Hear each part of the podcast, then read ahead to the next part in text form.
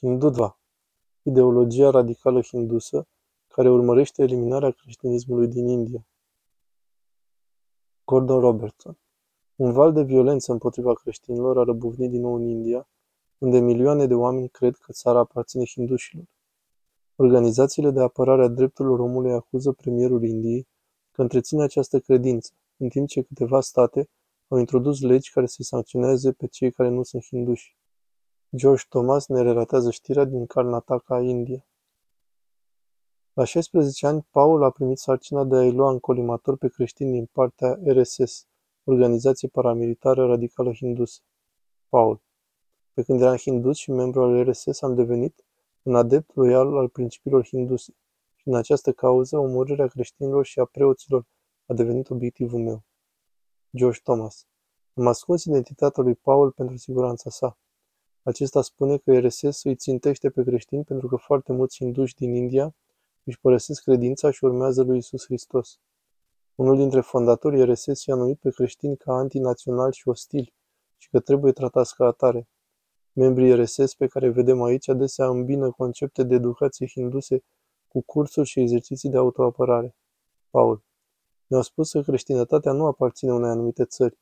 Deoarece aceștia convertesc pe oameni, trebuie să atacăm pe preoți, să le demolăm bisericile pentru ca India să rămână o țară hindusă.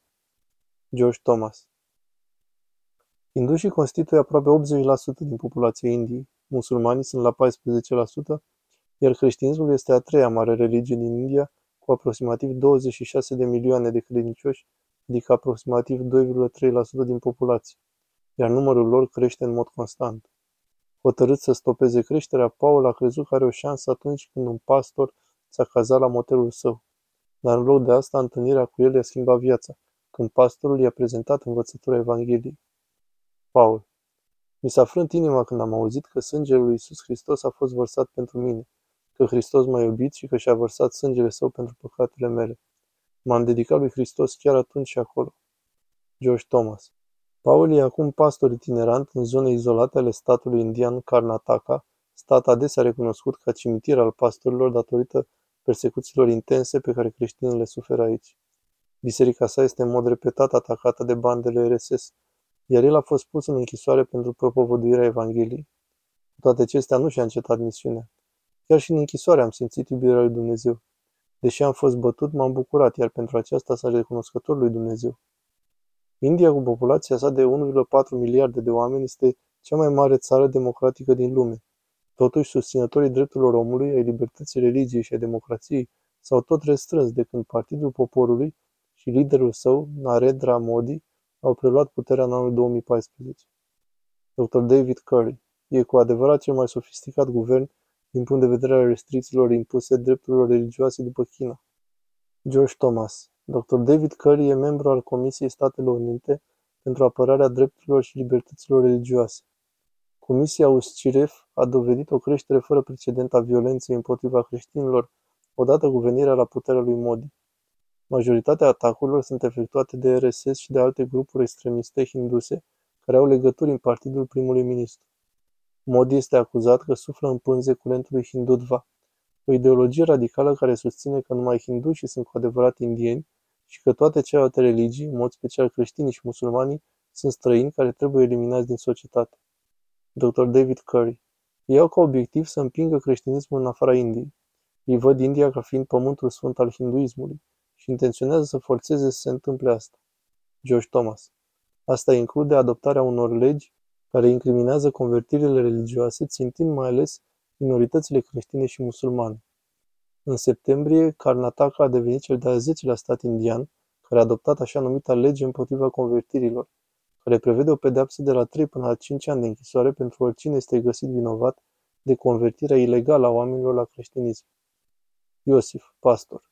De când această lege împotriva convertirii a fost adoptată, autoritățile susțin că noi convertim oamenii cu forță.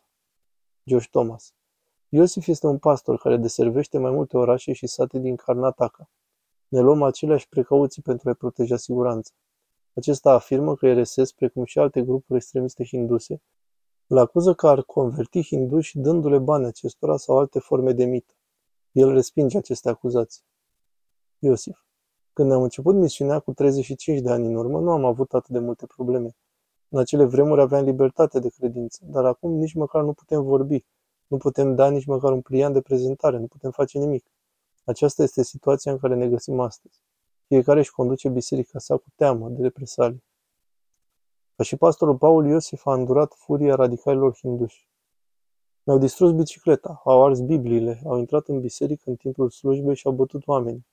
Poliția a venit la mine acasă de mai multe ori, am fost dus la sediu de poliție și acuzat repetat că am convertit oamenii cu forță. Niciodată nu mi-au arătat vreo dovadă la aceste acuzații. 12 din cele 28 de state ale Indiei, cele mai multe conduse de partidul lui Modi, au adoptat acum legi cu privire la convertirea religioasă. În aceste state a crescut violența împotriva indienilor creștini. Don Schenk. E uimitor cum creștinii reușesc să stea fermi în credința lor. George Thomas. Don Schenk conduce o organizație care răspundește Evanghelia, în special prin emisiuni radio în India, încă din 1978. Organizația a strâns dovezi despre cazuri în care extremiști hinduși au supus la discriminări pe noi convertiți la creștinism. Autoritățile, în special cele de la sate, nu fac aproape nimic să protejeze pe credincioșii vulnerabili. Don Schenk. E uimitor numărul celor cărora li se interzice să se ducă la fântâna satului pentru a lua apă, să cumpere mâncare de la piață, sunt alungați, ostracizați din familiile și comunitățile lor, sunt bătuți, omorâți, proprietățile le sunt distruse. Josh Thomas. Deși Constituția le dă creștinilor dreptul de a propovădui, Schenk spune că bisericile din India trebuie să fie foarte atente. Să ne rugăm pentru cei credincioși să stea tari în credința lor, să ne rugăm pentru cei care îi persecută, pentru ca inimile lor să se schimbe, deoarece am văzut asta întâmplându-se. Un preot hindus de sat a amenințat pe cineva că îi va distruge radioul pe care îl folosea să propovăduiască, dar în timp ce îl amenința a auzit ce se spunea la radio și el însuși l-a primit pe Iisus Hristos ca mântuitor al său. Sunt George Thomas, CBN News, Karnataka, India. Gordon Robertson. Partidul de la putere din India a susținut acest tip de violență de mult timp. Nu este numai din anul 2014, când a candidat ultima dată preluând puterea, ci a mai fost și în urmă cu 20 de ani când a fost faimosul caz Stains, când un tată și copilul său au fost arși de vii în propria lor mașină. Dați-mi voie să subliniez asta ca să înțelegeți ce se întâmplă aici. Ideile chiar contează, iar atunci când ideile ies în prim plan, când există vreo religie stăpânitoare sau când ceva utopic se întâmplă, sau când unul dintre curentele religioase preia controlul, acele idei nu vin de la Dumnezeu. El dorește ca oamenii să aibă libertate, să aibă libertatea conștiinței. Religia cu forța nu este religie. El dorește ca noi să putem să alegem și de aceea le-a oferit israeliților libertatea de a alege, să meargă în pământul făgăduinței sau să se învârtă în cerc prin deșert. Este alegerea ta. Avem această libertate de a alege, care este un drept dat de Dumnezeu. În categoria ideilor care contează am mai vorbit despre asta, am mai fost în acest deșert înainte. Haideți să ne întoarcem 120 de ani să vorbim de societățile teosofice. Acestea au preluat ideea hindusă de castă, conform căreia ar exista o rasă superioară și că s-ar putea aranja lucrurile astfel încât să se producă această rasă superioară. Iar aceste idei s-au răspândit în multe locuri din Statele Unite, dar și în Germania. În Statele Unite, ideile au fost exprimate de Margaret Sanger. Haideți să dăm naștere la rase pur sânge. Și asta a marcat începutul planificării familiale. În Germania lui Hitler s-a mers într-o direcție total diferită, unde noi suntem rasa superioară și germanii sunt îndreptățiți să conducă întreaga Europa și trebuie omorâți toți evrei. Dacă crezi că lecțiile istoriei nu se aplică în prezent și Indiei, mai gândește-te odată. Atunci când vezi acei soldați RSS sau participanți, sau cum vrei să-i numim, există un motiv pentru care au ales să se îmbrace în culoarea maro. Ei înșiși se autonumesc cămășile maro, imitând astfel cămășile maro ale lui Hitler. Iar cartea lui Hitler, Mein Kampf, Lupta mea, este cea mai vândută carte printre hinduși. Aceste idei revin și revin cu toată forța. Haideți să ne rugăm, dar mai mult decât atât să propovăduim împotriva acestor lucruri, ideile chiar contează. Și dacă aveți ideea să se elimine dreptul la libertatea conștiinței, să se impună o anumită religie, acea idee nu aparține lumii moderne. Națiunile Unite trebuie să ia poziție împotriva acestor lucruri. Aici, în India, trebuie să adere la principiile din Națiunile Unite, iar unul dintre aceste principii este libertatea de conștiință și libertatea religiei, libertatea de a schimba credința, chiar libertatea de a nu avea nicio credință.